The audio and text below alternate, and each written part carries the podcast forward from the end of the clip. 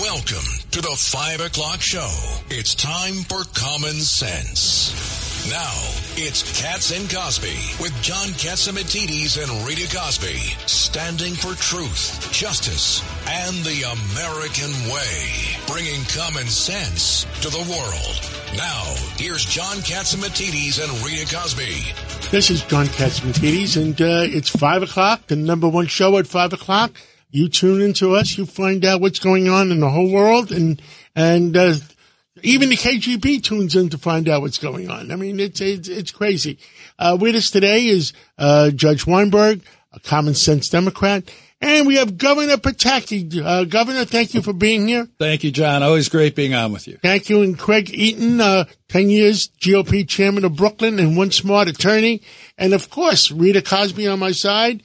Uh, Rita, who do we have on today? Well, we have an action-packed show. Later on in the hour, we're going to have former Secretary of State Mike Pompeo to talk about these big intel leaks. Also, General Keith Kellogg, former National Security Advisor Paul Vallas, uh, who was From in the Chicago. race. Yes. Chicago got, he lost the election. Chicago got the uh, DNC convention. Yeah, they lost to New York. So we're going to talk about that. Dr. Peter Michalos, big breakthrough on vitamin. D. Um, and also, we are going to be talking right now, though, with Professor Alan Dershowitz because there is huge news that just broke that Manhattan DA Alvin Bragg is now, get this, he is suing the chairman of the House Judiciary Committee, Jim Jordan, and uh, Professor Alan Dershowitz, who has a great new book out called Get Trump, uh, joins us now here on Cats and Cosby. Professor Dershowitz, you can't make this up. Uh, they're all suing each other. What do you make of this lawsuit? Well, first of all, please send Mike Pompeo my best. He was uh, a great student in my first year class in criminal law a hundred years ago, and I'm very proud of him. And it was Mike Pompeo who I patted on the shoulder, and Larry David saw it and screamed at me and said, "Oh my God, you congratulated Mike Pompeo! I could never talk to you again." That shows you how divided our country is. So. uh Send my very best to Mike Pompeo. He's a great Yeah, man. he, he's a very, very decent individual. He was number one in his class in West Point and, uh, and very decent individual, very religious individual. Yeah, and smart guy. I can't Yeah, wait was gonna say talk brilliant, with him. brilliant. And today of all And, days, with and, and we're going to talk to him about the, uh, Professor Dershowitz. Uh, The world is a mess. I mean, uh, Saudi Arabia has ratcheted up, uh, United Arab Emirates, uh, to go with them, with the evil empire, with China. And, uh, also Egypt was going to sell rockets to Russia to attack the Ukraine. I mean, this is one big mess we have here. Uh, It's a mess. It's It a is mess. total mess. But let's focus for a minute. Let's on fo- the focus on- uh, on the law. lawsuit. On the lawsuit. Okay, so here I want you to imagine the following. Imagine that it's 1960, and in the South, um, Jim Crow prosecutors are prosecuting civil rights workers, and a democratically controlled House committee says, you know, we're going to subpoena these folks because they're violating the U.S. Constitution. Would any Democrat complain about that? Of course not. So Jim Jordan, look, he, I don't vote for people like that, but Jim Jordan is subpoenaing people to check on on on Bragg. Uh, that has implications for American foreign policy. The head of El Salvador recently said, "Don't lecture us on democracy. If you have a New York prosecutor trying to put in jail and stop from running against our current president, a man who's you know uh, trying to beat him, that's banana republic." So I, I don't think that Jim Jordan will lose his case against Bragg, but you never know with a New York judge. But uh, in the end, I think probably Congress does have the power to look into whether or not local prosecutions are having an impact on American foreign policy and the Constitution. Whether that's the right committee to do it, you know, I leave that to Congress. But it's an interesting issue. It's an interesting tactic that is being used by Republicans, and I'm sure the Democrats will use it as well. Professor, this is Craig Eaton. I mean, Congress has an absolute right to investigate and an absolute right to hear Bragg and his reasoning for bringing this ridiculous lawsuit. Yeah, no, I think that's right. And whether or not it has an impact on American on American foreign policy, and uh, he also has the right to call people who wrote a book about it. If you write a book about something, uh, you're exposing it to the public view, and then Congress has the right to to call you. You can't. What privilege are you going to invoke? You have no executive privilege. You have no Fifth Amendment privilege. So um, I suspect in the end um, these hearings will go on, and you know, obviously they're politically motivated. Everything today is politically motivated, and that's a tragedy. But uh, you know, tit for tat, you fight fire with fire, and that's going to be the end result. There's going to be politics on both sides. Look, the prosecution is clearly political. If this guy's name was not Donald Trump and it wasn't New York City, there isn't a chance in the world that there would be a prosecution based on the uh, facts that were alleged in that non indictment. You know, you talk about an indictment. I've read it now a dozen times. It's not an indictment, it's a list of checks, it's a list of invoices in search of a legal theory. But there is no legal theory. It's not a real indictment. Governor Pataki? Uh, Professor, uh, you're absolutely right about that. And uh, uh, I think this is fascinating, the uh, Jordan effort to subpoena uh, Bragg. one of the things that I'm really interested in is what motivated Bragg to bring these charges. You know, can we or can Jordan access emails, correspondence, things where people may have been saying, you know, all right, you took a pass, but look at this because this is important politically for us to do. So I'm concerned about the motivation when it was passed by uh, so many others and passed by Bragg apparently initially as well. And then finally, for whatever reason, what motivated him to bring this action? Yeah, no, you're right. That's a very interesting point because probably Trump and his lawyers can't get to those emails because motive is not a defense. Bad motive is generally not a defense to a criminal charge. But if Congress has authority under the Supremacy Clause to make sure that the Constitution is not being violated by state prosecutions, as they did during the civil rights period when local civil rights workers like me were being targeted, targeted by by former Klansmen, sometimes current Klansmen, who were in the police department and who were Jim Crow prosecutors. Certainly, the federal government had authority over that. And although I don't want to ever compare the, you know, Ku Klux Klan South with New York City, in terms of the fairness, there is a comparison. And so you can't get a fair trial in New York City if your name is Donald Trump any more than you could get a fair trial in the South if you were a civil rights worker. Now, the, the next question is Congress is trying to drum up ethics for the Supreme Court. Does Congress regulate the Supreme Court? Well, the Supreme Court is an independent institution of government, but Congress does have some power. It can limit the jurisdiction. For example, Congress determines the number of justices there are. There's nothing in the Constitution that says nine. Congress could say 12. That's what the Democrats want. The Democrats want to pack the court. Who do you think would pack the court? It would be Congress that packed the court. So, yes, Congress does have some authority.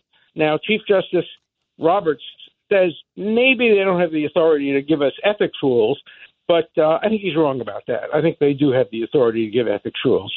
Um, they don't have the authority to cut back the number of justices who are now sitting because they have lifetime appointments, but they could cut back the number of justices to seven if they want to and say the next two vacancies shouldn't be filled.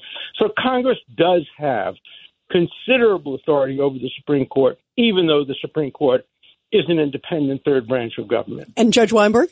Professor Dershowitz, I want to raise another issue with you, which is the call by many Democrats telling the executive branch of government to ignore the district court judge's decision in Texas on a, on abortion. Well, Whether you think it was a right decision or a wrong decision, this is supposed to be the party calls for uh, for respecting the, the boundaries of law, and yet they're saying ignore the federal district court judge's ruling. What do you say about that? Well, that's one or two members of Congress, and you know they're renegade members of Congress. And she's wrong, AOC, in saying that. That was what people in the South again said in the 1960s. If you don't like a decision integrating a school in the South, ignore it. You can't do that if you live under the rule of law. Isn't that the nullification doctrine, which was rejected? The nullification doctrine, yes. And then Biden went out of his way yesterday to commend and say hello to Ilhan Omar the the racist, anti-Semitic bigot from Minnesota who was a Democratic member of Congress.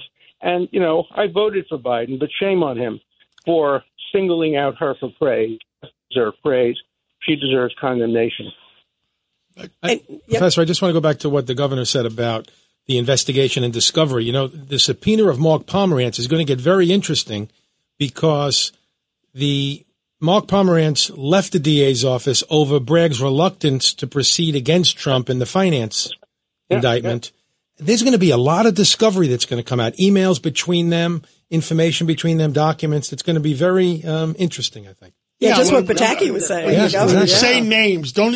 We got a possibly a million people listening. Who they don't know who Pomerantz Yeah, is. Pomerantz is the I former allude, he was, DA. he was a former ADA Uh, in, in just Manhattan. explain it to the people so our people understand what the heck you're talking about. you got it. And Uh, a very Prof- good Professor. very good. Yes. Yeah, he, he he had a very good reputation, Pomerantz, but he should never have written a book about a case that hadn't yet been brought, giving the background about that case. Now that he's done that, he's opened himself up Yep. to hearings. He may have opened himself up to be subpoenaed in the actual criminal trial itself.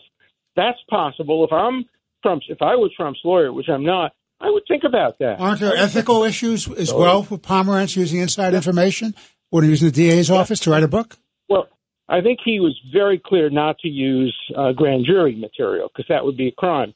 Using information that he learned in the DA's office raises ethical problems, but not necessarily criminal ones. Well, I can't wait if there are emails Well, or it goes correspondence. back- you It, it- it goes back to what we talked about last week, uh, Professor, is what happened to the ethics courses in law school. well, one of the reasons I wrote my book, Get Trump, which, by the way, was the Amazon bestseller over the weekend. oh, for congrats. Non- Thanks. But one of the reasons I wrote that is to return us to the days where legal ethics matter, where prosecutors do things under the pursuit of legal ethics, not partisan politics. So And who is going to regulate that? Is it the bar associations of each state? Governor, uh, does the bar association of each The state? Bar does it? Association does, but I think they have also developed this uh, Yeah. political bent and, and see things less than uh, straight and down the middle. So what did Rudy Giuliani do wrong? And they took away his his license to practice law without without, Without hearing, due process. Without, yeah, Without that due was after all the yeah. Trump stuff, right? Yeah, without yeah, a hearing. yeah, Without a hearing. yeah. And in Yeah, both but, states, you know- New York and D.C., they went after in the, the District of Columbia, rather. the bar association rule ought to be that no prosecutor can ever run for office on the promise of getting somebody, and that should be something Democrats and Republicans agree, I agree. with. Well, Yeah. Professor, Professor, I thought we should right. actually have a law saying that prosecutors have to have a, a cooling off period, say six or eight years, before they can run for a different office. Because too often, instead of seeking justice, they seek heads on the wall so they can use it to run for higher office. Yeah. Oh, there's no question. Look, if you go to the United States Senate and Congress and count the number of lawyers there, and ask how many of them will former prosecutors, it's the vast majority. Uh, trivial pursuit question: First president in modern times ever to have been a public defender? We're, uh, give us the answer. We're all wondering. Wait, Governor. John Adams. oh, Joe Biden. Joe Biden was Wow. a public defender for a short period of time in Delaware. Well, John, And- John Adams defended the British soldiers. some might say they're acting the No, but same age, charged but you know. John Adams, John Adams charged a fee. He didn't let the uh, Ah. the, the British soldiers uh, take his money, and and he got a lot of he got a lot of pushback for doing it. But it was what he should have done, and he did it right, and he won the case for the most part. He got acquittals for two of them and a Well, uh, a small verdict for one of them. Professor Dershowitz, thank you uh, so much for coming Always on, and uh, uh, we we make sure you buy Professor Dershowitz's book. yeah, get Trump, big Get Trump. bestseller. No, that's- Bestseller on That's the Amazon. name of the book is And- Get and Trump, when- not when Get you- Trump. And, and- and when you when you're buying Professor Dershowitz's book, buy my book too. And Definitely, uh, well, definitely. and uh, You'll get super smart with both you of get them. super smart. No, you make a billion dollars if you read my book. For, and if you read it twice, you make two billion. And what if you get Professor Dershowitz's book? What do you make, John? At that You point, You money. get some No, you ethics. definitely- you get values and definitely ethics. Good point. You definitely lose money and you lose friends if you read my book. That- No thank way. you. Uh, we're going to take a break right now. Then we're going to come back with an internal discussion of so many things happening in Albany. I'm going to go to the governor and say, what the heck is going on? Let's take a break.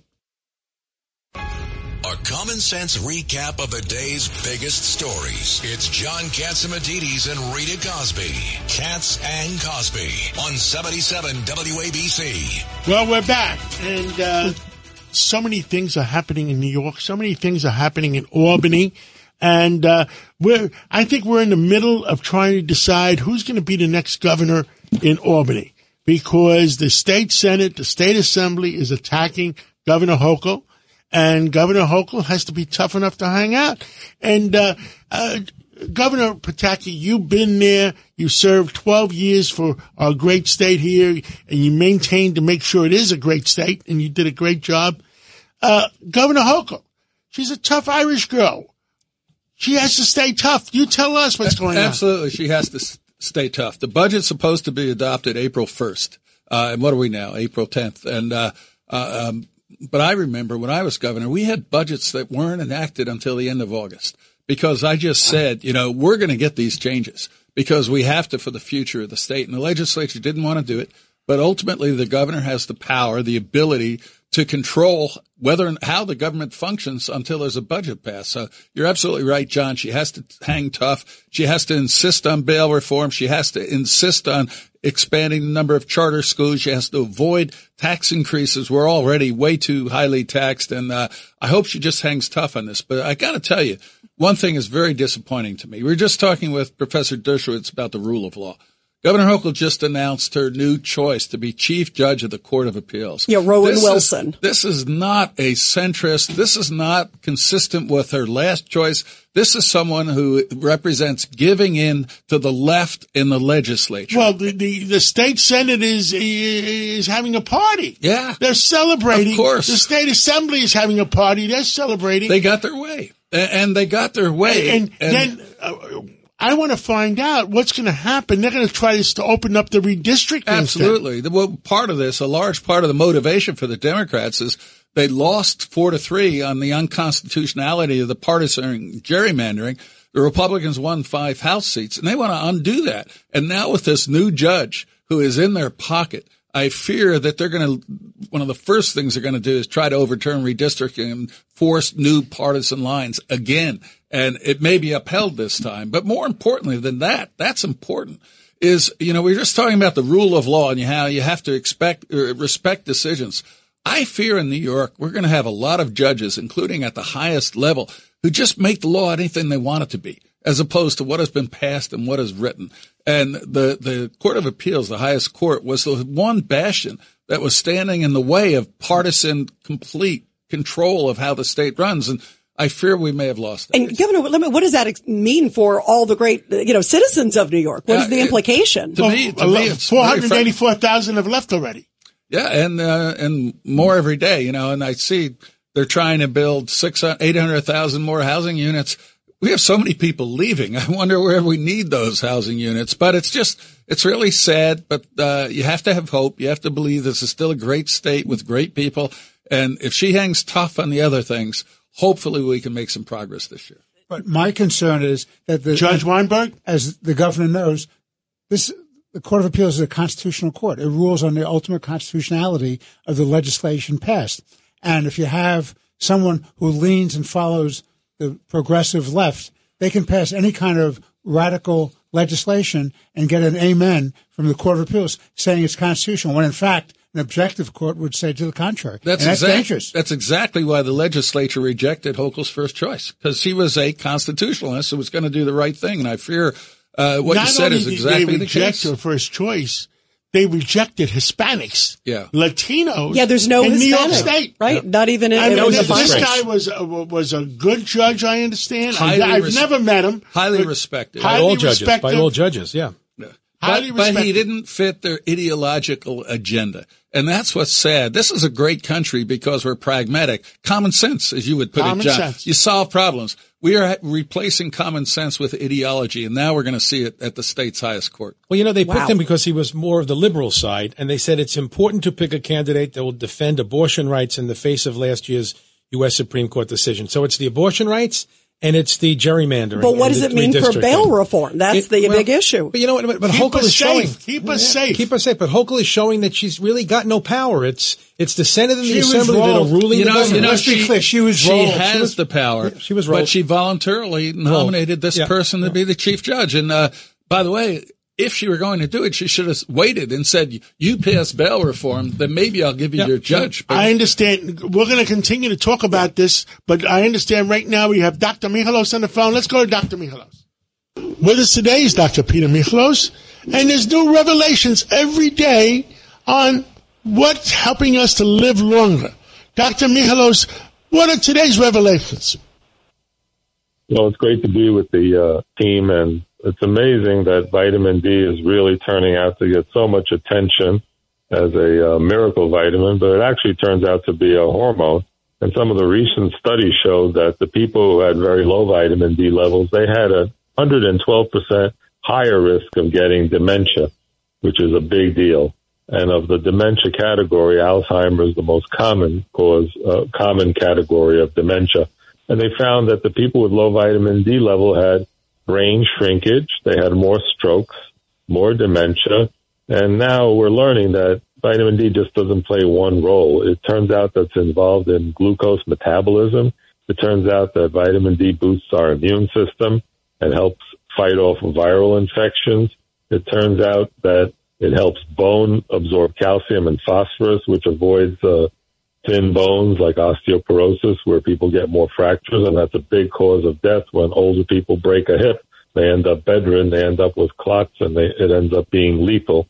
And the uh, during the COVID crisis, we found that the people with low vitamin D did not fare as well as the people who had higher vitamin D. It also reduces inflammation. And on a very happy note, it even is the precursor to the happy hormone serotonin, which is involved with our happiness levels in our brain. And a lot of the psychiatric medicines that are given, that's what they do. They boost those hormones. But it's a, a big revelation. that now we know that, you know, we really need to get blood tests more often and we need to insist with our doctors because some of the insurance companies deny a vitamin D level but you can even order it uh, yourself online now without a doctor through some of the big labs like LabCorp and Quest and MyLifeForce.com, and you can get those levels. And knowing your vitamin D level is turning out to be much more important than uh, was previously uh, thought, and it's something we want our audience to be aware of and uh, to continue to stay healthy. So this is a big deal that just taking a, a, simple vitamin. And the vitamin that is often recommended is the vitamin D K2 form, which apparently gets better absorbed. And uh, that's basically our uh, our revelation of the uh, a day with the vitamins, and also the B complex vitamins play a role because there are some people who sometimes have very low B12 levels and they think that they have dementia, but they actually have cognitive decline from very low vitamin B12, and that's also been shown to be a helpful vitamin to keep our brains happy and healthy. In addition to omega 3s and eating fish is also good for brain health and cognitive function. Uh, understood. So it seems like uh, vitamin D3 is more than just a vitamin. Like you said, it's a. Uh, it seems it has a wide uh, implications on your overall body health. Yeah, it turns out to be one of the building blocks of health, immunity, inflammation, bone building, brain development. So it really is like the cement and glue that uh, is a main function in our, our body and plays a very important role. So we just want to remind our audience, please get your D levels checked. Follow up, also follow up after you've been taking vitamin D for a while because it's fat soluble, so it builds up in the body. The mnemonic is ADEK, A-D-E-K. Those are the fat soluble vitamins that can build up in our body. The other ones, we just pee them out, but those are fat soluble. So talk to your doctor, check your levels, stay healthy, and keep listening to WABC. One last question. Uh, it, it, seems like the uh, vitamin D3 with the K2 that we talked about is very important. Uh, just to go one step further, what's the next most important vitamin that you think? Well, I think that the B vitamins, which are needed for cognitive and brain health, turn out to be extremely important. And we know so many people who, uh, especially in the anti-aging, get their B12 shots because it is associated with brain health, cognitive decline, energy levels. So I think the class of B vitamins are extremely important. And of course, vitamin C, which helps to heal because it's involved in the collagen production. That's how it was discovered People used to have bleeding gums. Their wounds wouldn't heal, especially on transatlantic voyages. And that's how an English doctor started giving limes to take on long trips. That's why they call the British sailors limeys, because that was the way they got vitamin C by throwing a few drops in the water. And it turns out to be a critical component of collagen and repair. And that's why after you have surgery or procedures or you're healing, vitamin C plays a major role, and it's the glue to our skin and our collagen structure. Understood. Dr. Peter Michalos, thank you for coming on today, and uh, we're going to talk to you over the weekend too and see uh, what else is going on. And uh, thank you for uh, having our listeners live longer. Thank you very much. Continue doing your great programming and work and getting the truth out. National security. Wow. That was really, really fascinating. And coming up on Cats and Cosby, we're going to be talking to the former national security advisor for Vice President Pence, Keith Kellogg, about these big intel leaks, Paul Vallas from Chicago, and Mike Pompeo, an action packed show. Mike Pompeo is waiting for us, and that's going to be a great interview. Everybody stay tuned. A lot more ahead right after the break. You're commuting home with Cats and Cosby. Now, here's John Catsimatidis and Rita Cosby on 77 WABC. And welcome back to Cats and Cosby. Huge leaks in the intel community and really uh, destroying, I think, many of our relationships with allies. Enormous stuff coming out today. Everybody's talking about it. And joining us now here on Cats and Cosby is General Keith Kellogg. He was former national security advisor to Vice President Mike Pence. General Kellogg, what are the ramifications of these massive leaks? They're saying uh, that it could be, you know, thousands potentially. Right now, we know that there's quite a bit. They don't know who did it. Yeah, Rita, thanks for having me today. Good to be with you. Look, this, this is pretty significant in the league, and the problem they've got right now is that they don't know how big it is. I mean, this could actually start to cascade and more and more of it. And part of that, very frankly, started the very, you know, what caused it. To start with, I cannot be- believe the Pentagon has allowed access control to kind of run wild. There was a report today, and actually Jennifer Griffin made the comment that up to 5,000 people may have an ability to see these slides. 5,000? Now, you know, that's when I was in the White House, we most of our stuff was compartmented, special category, and you had to sign for every document and read it and give it back. And then this is just kind of wide open. So what you've got, what the problem you've got right now is, to start with, you've got distrust within our allies because they're going, geez, you guys don't even have any control over this, any control of your access your materials. And it's divisive because of that. And the other one is you're probably giving up sources and methods because what our adversaries will do, they'll read every single word of, of that document and they'll start being able to piece it together step by step like, like a giant tapestry, putting it all together. And you know what's scary. General? Uh, also, Egypt. We were talking about this, John, before the show, that they were planning on selling thousands of rockets, basically, essentially to Russia, while, you know, for them to use in Ukraine, while they're our ally, we're giving them 1.6 billion dollars a year. Uh, I mean, they yeah. were like, sound like some secret deal going behind our back. Well, you know, that's not, with this administration, though, Rita, that's not surprising. I mean, when you look, look, just to do a quick shift, it was when you've got Francois, you know, Macron, uh, I'm sorry, Emmanuel Macron from France coming out of uh, China the other day and talking about strategic autonomy, and you guys are kind of on your own when it comes to Taiwan. Part of that is because people just don't trust this administration. And when you're when you're looking at these documents that have, and they're accurate documents. I mean, I looked at them really close and looked at what they look like and said, yeah, those are, you know, uh, those are clearly, you know, good documents, meaning good, they're real but it's just the, the amount of access that somebody had and able to get that out of there. They've got to get to the bottom of it. I don't think they will, though. When you've got that many people out there, Rita, having access to that information, trying to track it down exactly who it is, it's going to be really, really hard. Because it looks like what happened was they've got these documents and then they've made screenshots of those documents. So how so bad is this? I mean, this is really scary stuff, John. I mean, the fact that it's out there now. Well, I mean, the other thing that was scary stuff, and we're going to talk to uh, Mike Pompeo later on about it, is, is the fact that Macron, uh, the uh, the attorney, uh, the uh, uh, president of France, is making deals with Beijing. Yeah, and throwing us sort of under the bus. What do you make of that? Well, uh, look, this is all because uh, you know America's not leading at all. I mean, you can I can give you chapter and verse. You talk about Macron going to China. Then he talks about strategic autonomy, which basically says you're kind of on your own. When you look at the dollar now, there's a potential of the dollar over time being replaced as the reserve concern, currency of the world, and we replaced the, the, the pound sterling in the in the 40s, and now that we're looking at ours going down, which means the ability to do sanctions even lessened. when you look at what's happening with uh, One Belt, One Road, and what China's doing on the expansion, you're seeing what's happening inside Ukraine and the fact that we still haven't supplied them to the best capability that, that we could. You're going to have an endless war there. We're doing um, almost 80% of the support. Uh, it just goes on and on. And then you look at, you know, the, the respect we don't really have, even here in Latin America. Look what happened with Honduras just the other day, Rita. The fact that, you know, they, uh, you know, renounced their uh, recognition of Taiwan as, you know, as, as the real China.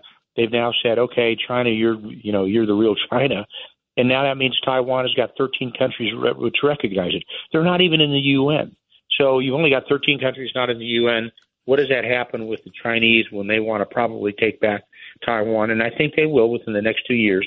They'll make a play for it either diplomatically or they'll do it militarily because Xi uh, is in his third unprecedented third six-year term, and he's not going to leave that six-year term unless he has reunification with Taiwan. And I think the vulnerability next two years because they know they've got Biden in the White yep. House. By the way, you're right. I think you hit it on the head, General Kellogg. Uh, the fact that Biden's there in the White House, all of these things happening. Uh, General Kellogg, we got to go to a break, but we are so glad you're here. We love having you on. Thank, you. Thank you. you, General. Let's take a break, and when we come back, uh, we have um, Mike Pompeo. Mike Pompeo, and maybe um, we might have uh, Mr. Vallas, uh, who uh, ran for mayor in Chicago. Find out what's going on there.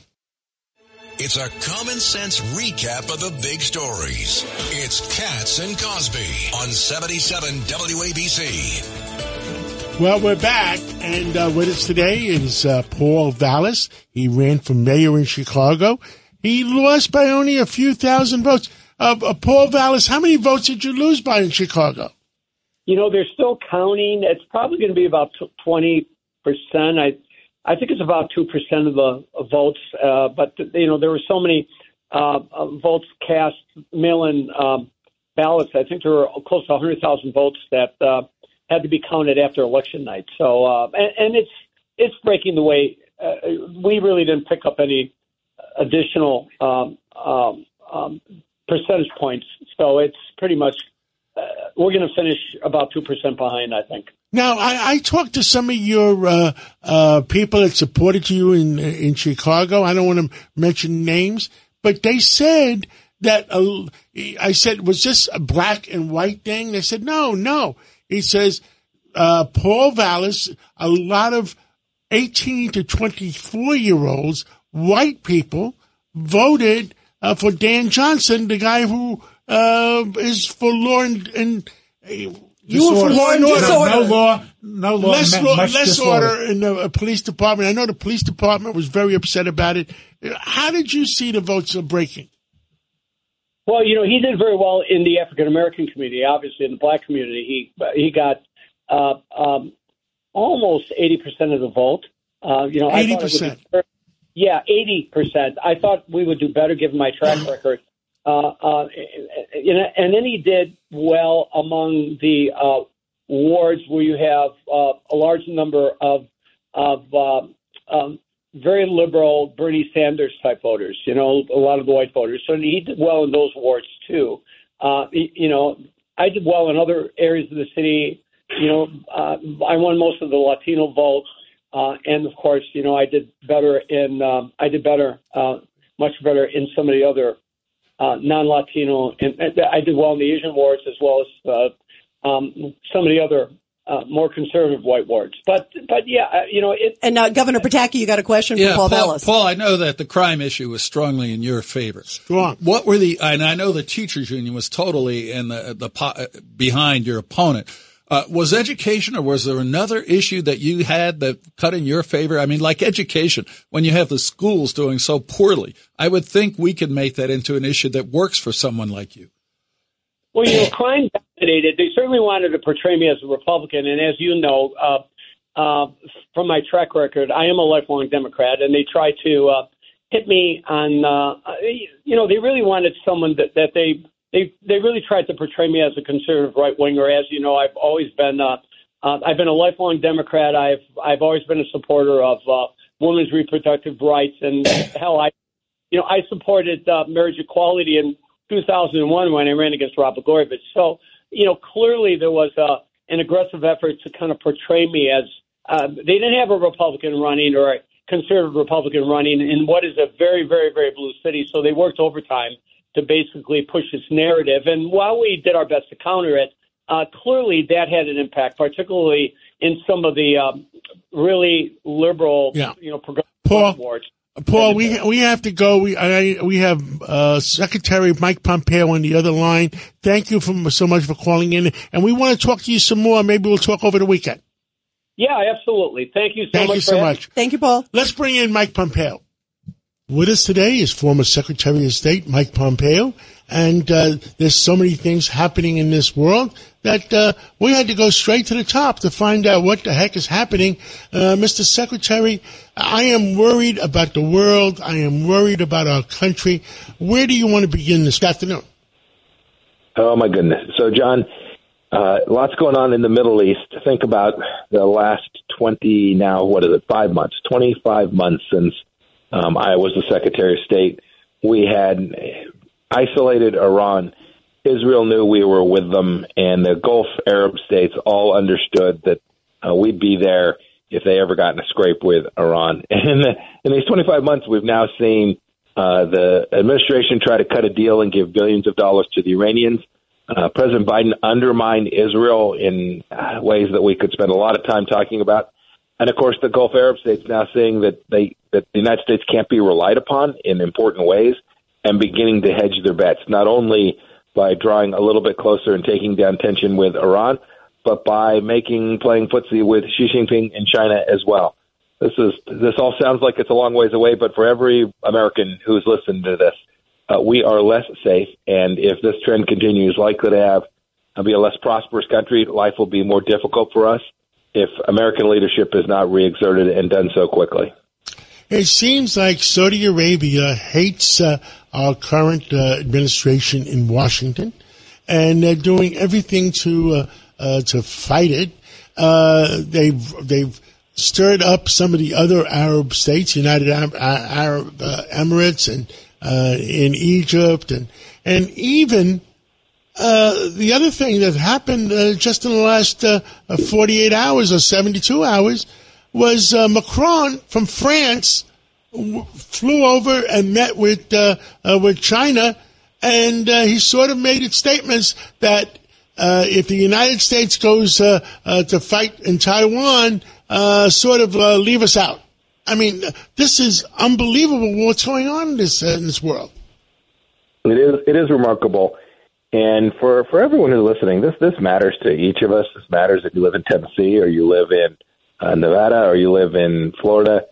Th- these these issues impact your life every day. Think about this: the Kingdom of Saudi Arabia uh, is called a pariah by President Biden, and energy prices rise. The president empties or nearly empties the Strategic Petroleum Reserve uh, in an effort to reduce prices, putting Americans at more risk.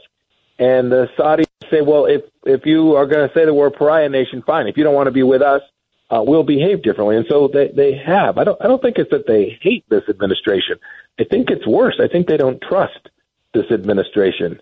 And you know, Macron's comments yesterday they were galling. They were galling to every American who served in Afghanistan. They were galling to any of us who told the Europeans, "You better take your own defense seriously, or Vladimir Putin will do something that'll impact you." And for him to fly to China and say, you know, we're going to do business with China, and we no longer want to follow the United States. Um, that that is that is bad for France. And the last thing I'll say on this is, uh, American people should know not every European thinks the way that President Macron does. There are many Europeans in Poland, in the uh, North Nordic countries, um, who understand the importance of the West, the ideas that we hold true here in America.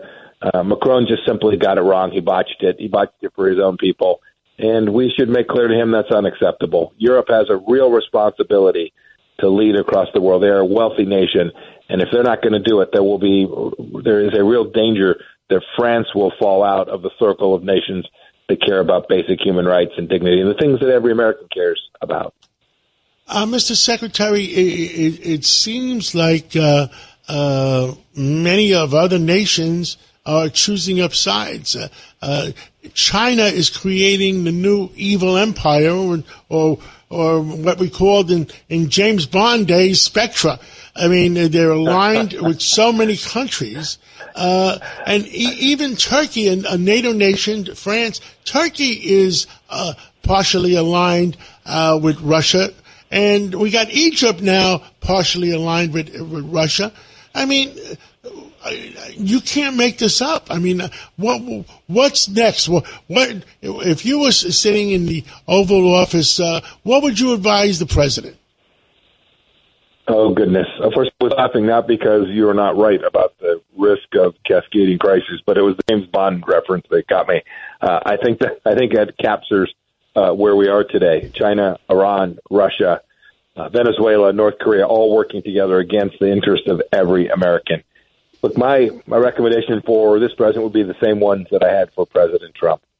A, build the American economy. Take care of business at home. Get get our kids in schools learning the right things. Make sure that we're enforcing the rule of law, growing our economy, reducing taxes. All those things that that cause other countries to say, "I want to be friends with them. I want to trade with them. I want to do business with them." Those are reinforcing for American power in the world. Our biggest asset is our own internal coherence the ability of America to lead. Uh, the second thing I would say to him is the appeasement model. The idea that you're going to run around the world and apologize for America doesn't work. It will only cause people to lose respect from us, for us. And so our adversaries will not fear us, and our friends won't trust us. What you should go around the world saying is, we're America. We are unique. Uh, we want to be your friend, but we're going to put America first and when we do, you can be confident that we will be alongside you when the going gets tough. And remind them that Xi Jinping is a bad actor. This is someone who wants the world to look more like his world, a, a destitute place where uh, millions and millions of people live in poverty and a million people are held in concentration camp like conditions. This is not what we want America and Europe and other countries who are rights respecting to be. Don't fall for it. Don't let him fool you we're right, they're wrong, and we're going to win. Uh, Mr. Secretary, it seems like there is an economic war going on besides. Uh, I had dinner with uh, uh Senator Sullivan and uh, from Alaska, and uh, they're trying to open up 250,000 barrels a day from Alaska, and he was at the White House a couple weeks ago to do so. And the price of oil went down to $65 at that point. Then all of a sudden, Russia and Saudi Arabia don't want $65 oil. They want $100 oil. So they announced cuts. So there's a world crisis going on. If the United States opened up its spigots, we'd have closer to $65 oil and no inflation. But Russia and, and, and Saudi Arabia to run their economy, they want $85, $100 oil. How do we sort this out? We should be producing every ounce of fossil fuel energy in the United States that we can mobilize. We shouldn't be penalizing uh, financial institutions, banks that want to invest at this with these silly rules that they call ESG rules. We should be producing this energy for America. We should be selling it to our friends around the world. You're right. We'd have a lower pearl uh, energy price. That's good for our country too. Uh, and we would have tens of thousands of jobs here in the United States, high paying jobs in America as well. The, the fantasy that President Biden has foisted on the world that you're going to drive the world forward on windmills and sunshine doesn't exist. The math simply doesn't work today. It may two years from now, it may 10 years from now. But today we need every possible source, including solar and wind, uh, from America. When we do that, when we get that right, America will lead the world forward with a low energy price. That means good food security for the world too. Uh, this matters for everybody who's trying to put the dinner on the table. High energy prices are bad for the American families, bad for the American people, and sadly, the Biden administration's policies are exactly the opposite of what would provide that affordable energy for the United States. Agreed, Mr. Secretary. We have a minute left. What? Tell us what you want to tell the American people. The American people are suffering. A trillion dollars worth of wealth moved over from Americas to Russia and the OPEC nations.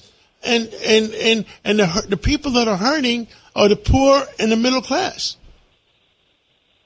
It's, always the case that these policies put together in the elite salons of New York and Washington um, always hurt the least amongst us the most. It's because they're not They've never lived in the real world. They've never had to make payroll. The same way I ran a small business in Wichita, they just don't get it. Here, here's what I think everybody should know: America will get this right. We we we will figure our way through this. It's going to take great leaders to do that. Not just presidents, but governors, mayors, school board members, city council men and women. When when people begin to go to go to the faith institutions and turn to these places for the leadership they're looking for, we get it right. I'm confident we're going to. Uh, this is a moment in time that's going to require each of us to be serious about protecting the things that matter to us most, and I'm convinced we'll get there. Secretary Pompeo, thank you for coming on this afternoon, and uh, God bless John. you. Thank you, sir. And God bless America. Thank you. Well, wow. I mean, uh, He's he terrific. pretty good. What do you think, uh, Governor? I'll tell you, I was very impressed because he laid out the problems. But then when you listen to him at the end, and he's still optimistic that we can have the right leadership at all levels, from local to the country, and that will get things going forward. And that's a message we need to hear because we have an administration that is screwing up everything. You have to have hope that with the right leadership, this great country is going to come back and get better. Get to the voting booths on election yeah. days. That's Craig, the message. any opinions? what we were talking about before is that all these countries are uniting against the United States. Um, they're picking allies and working together, and and we have a president that has no idea what's going on, and they're seeing this weakness, and they realize they have a year and some months left, and well, they're China advantage. is rounding up their Yeah. their all the all new uh, people, All the Uh, players. Judge, thank you. Thank you. I just want I just want to say, as a as a House Democrat, we need somebody like Mon Pom- Mike Pompeo in the White House. He's great. Thank And, you. and John, you have another big book event tonight. Another book, big book event. I, I can't tell you till tomorrow night where it was for All right. security reasons.